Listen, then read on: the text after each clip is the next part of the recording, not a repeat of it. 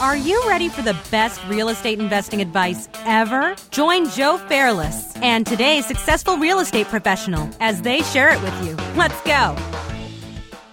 A quick word from our sponsor, the Door Devil. Homeowners spend hundreds on alarm systems each year, but rarely reinforce the weakest point on the home the doors. Bad guys know this, and that's why kick ins are so common.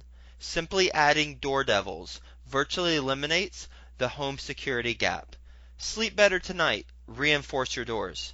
Visit doordevil.com and enter best ever to get an exclusive 20% discount on your purchase. Hello, best ever listeners. Welcome to the best real estate investing advice ever show. I'm Joe Fairless, and I'm here with today's guest, Chris Clothier. Hi, Chris.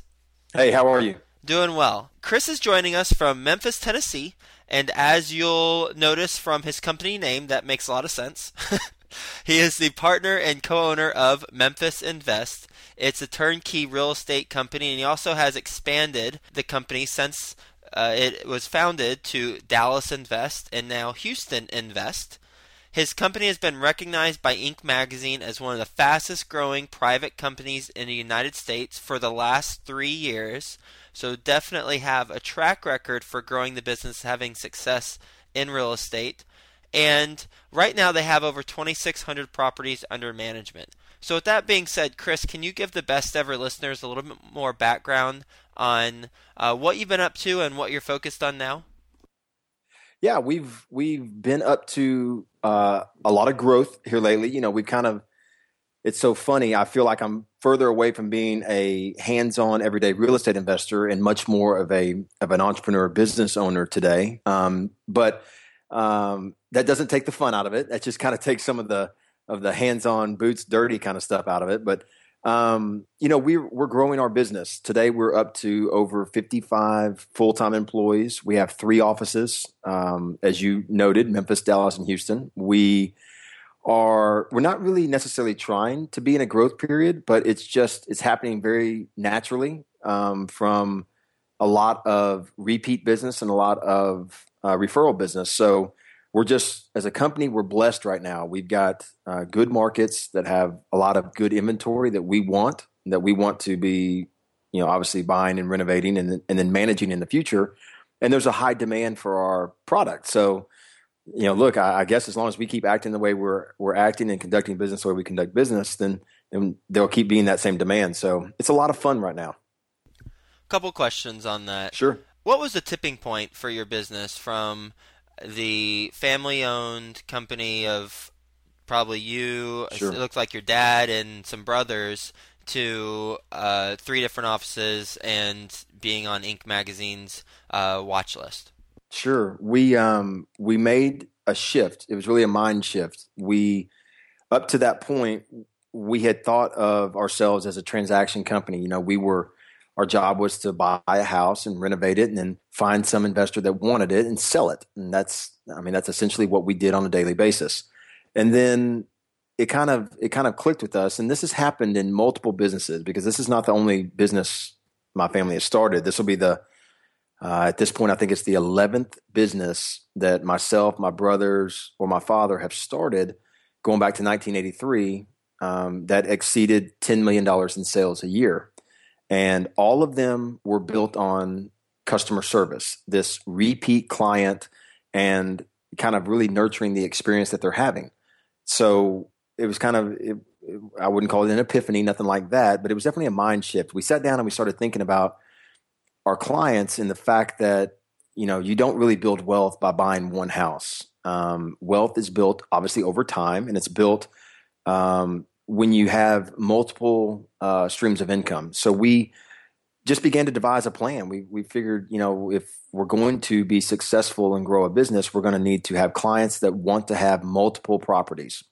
And the way a investor wants to have multiple properties is when they're making money and they're having a positive experience.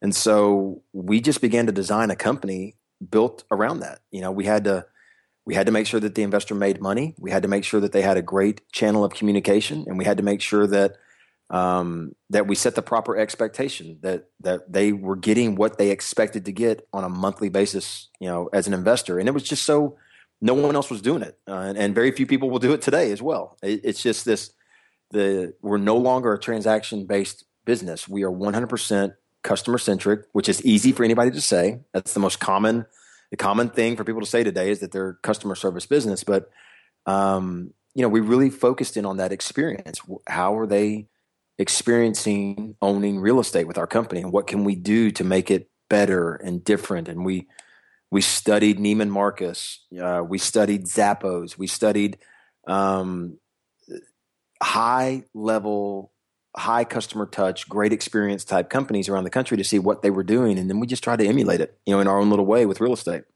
And so, what are what are some ways that you emulated sure. it from the Neiman Marcuses and, and from the high level companies that were having rave reviews from their customers?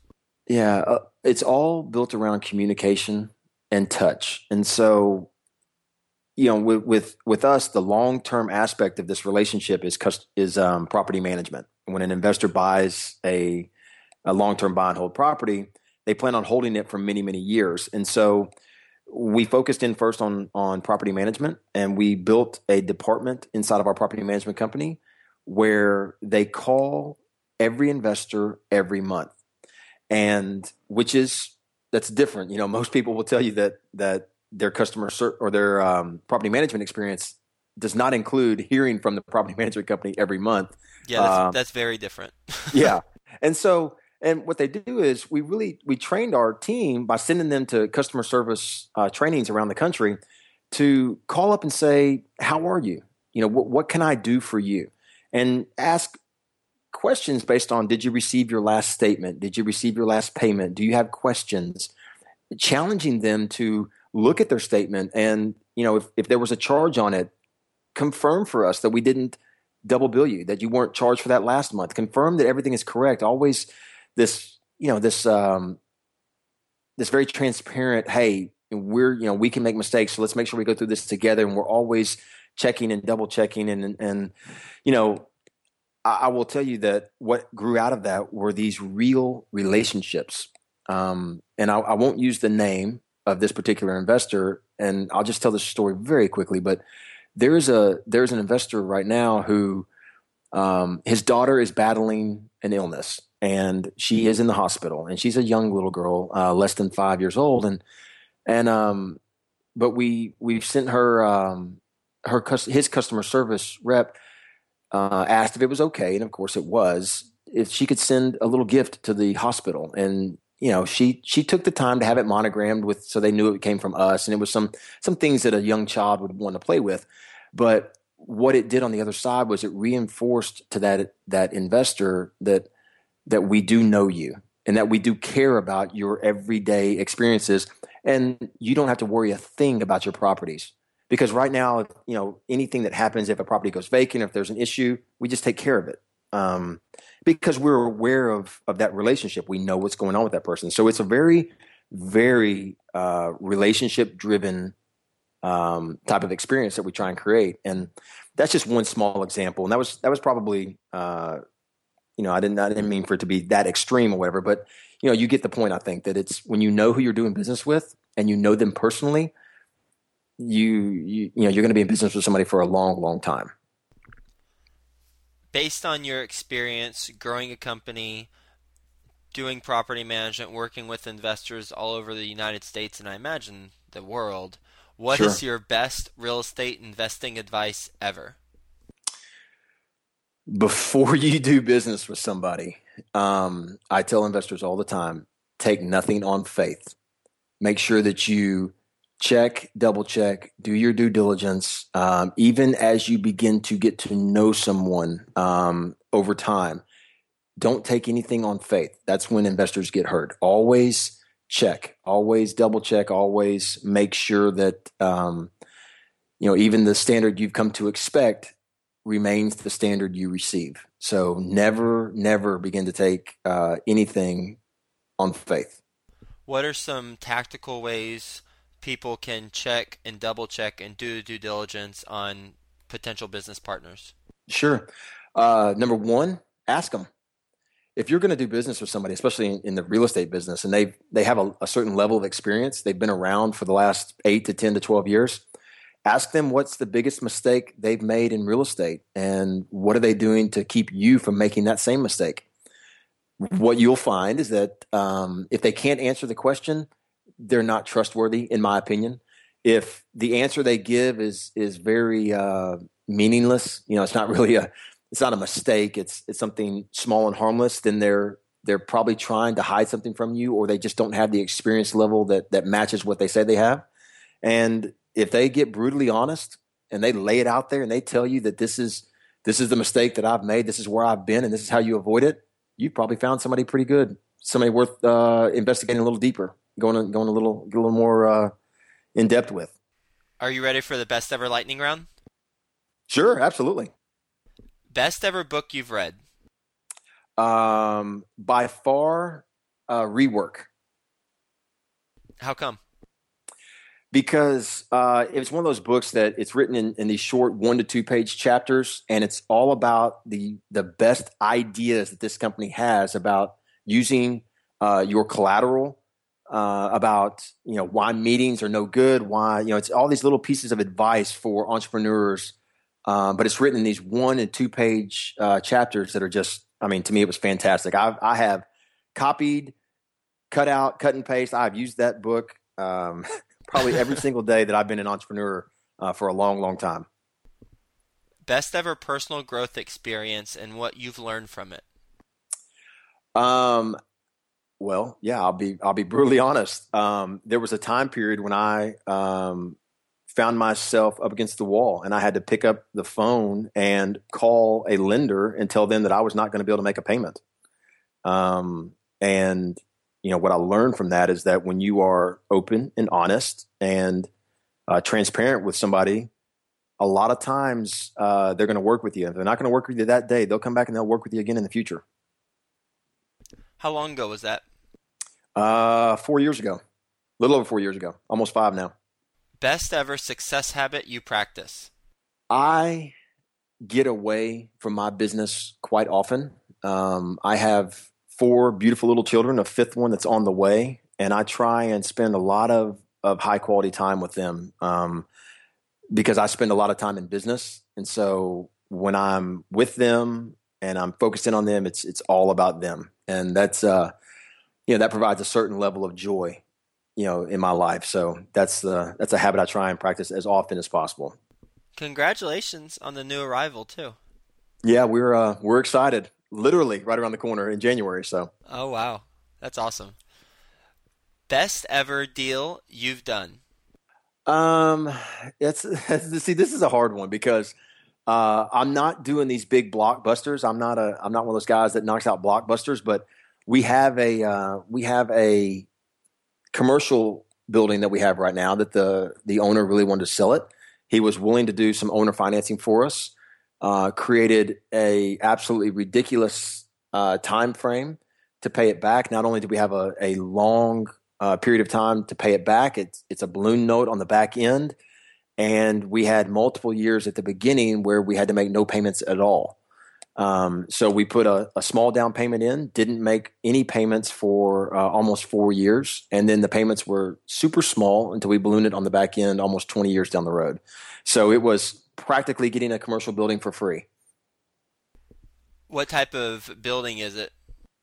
Well, it's we turned it into our property management company, but it could um, it's easily used for such as a, a doctor's office or uh, a dental office, something along that. It, it, can be easily converted into a small practice. But we we bought it uh, and immediately turned it into our property management company, and it kind of led to today we have three buildings side by side, and this was the second purchase. So this was our first real expansion out of our out of our first building, and it was you know kind of really it gave us the ability to buy that third building uh, because we got such a good deal on the second. Was that a former client of yours?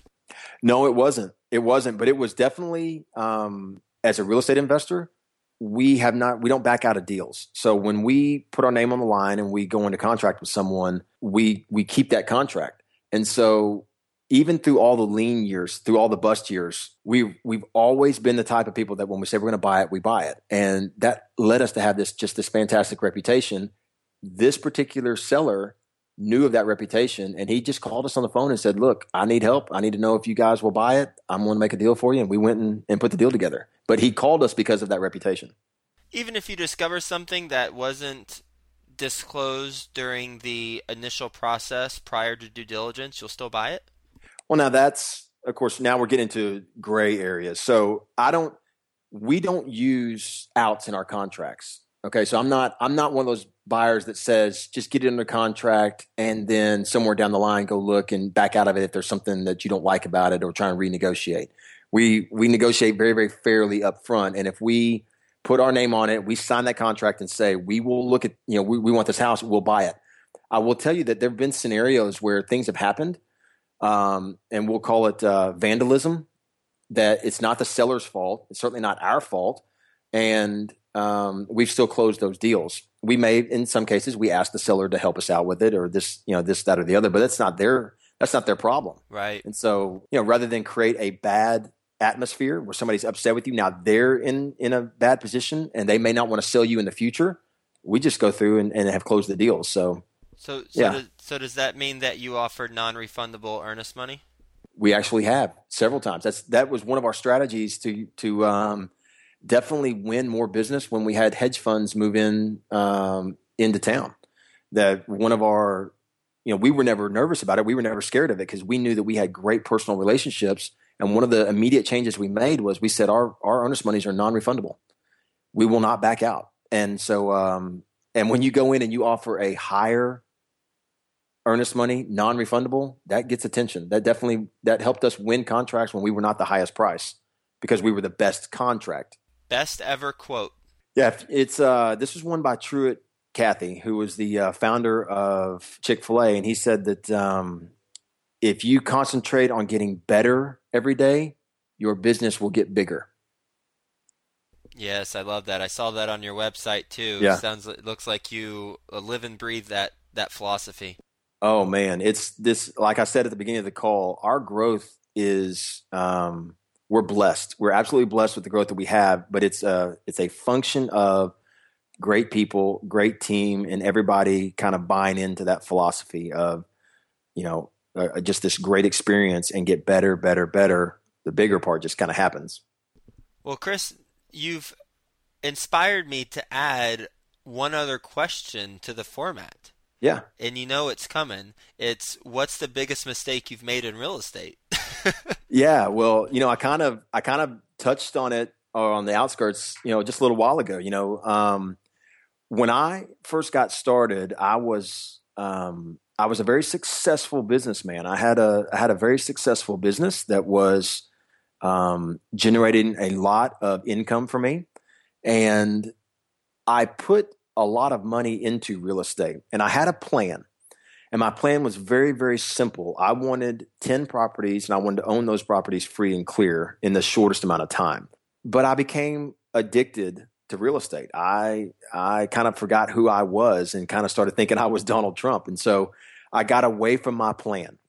And I looked up and I had 54 single family homes that I owned.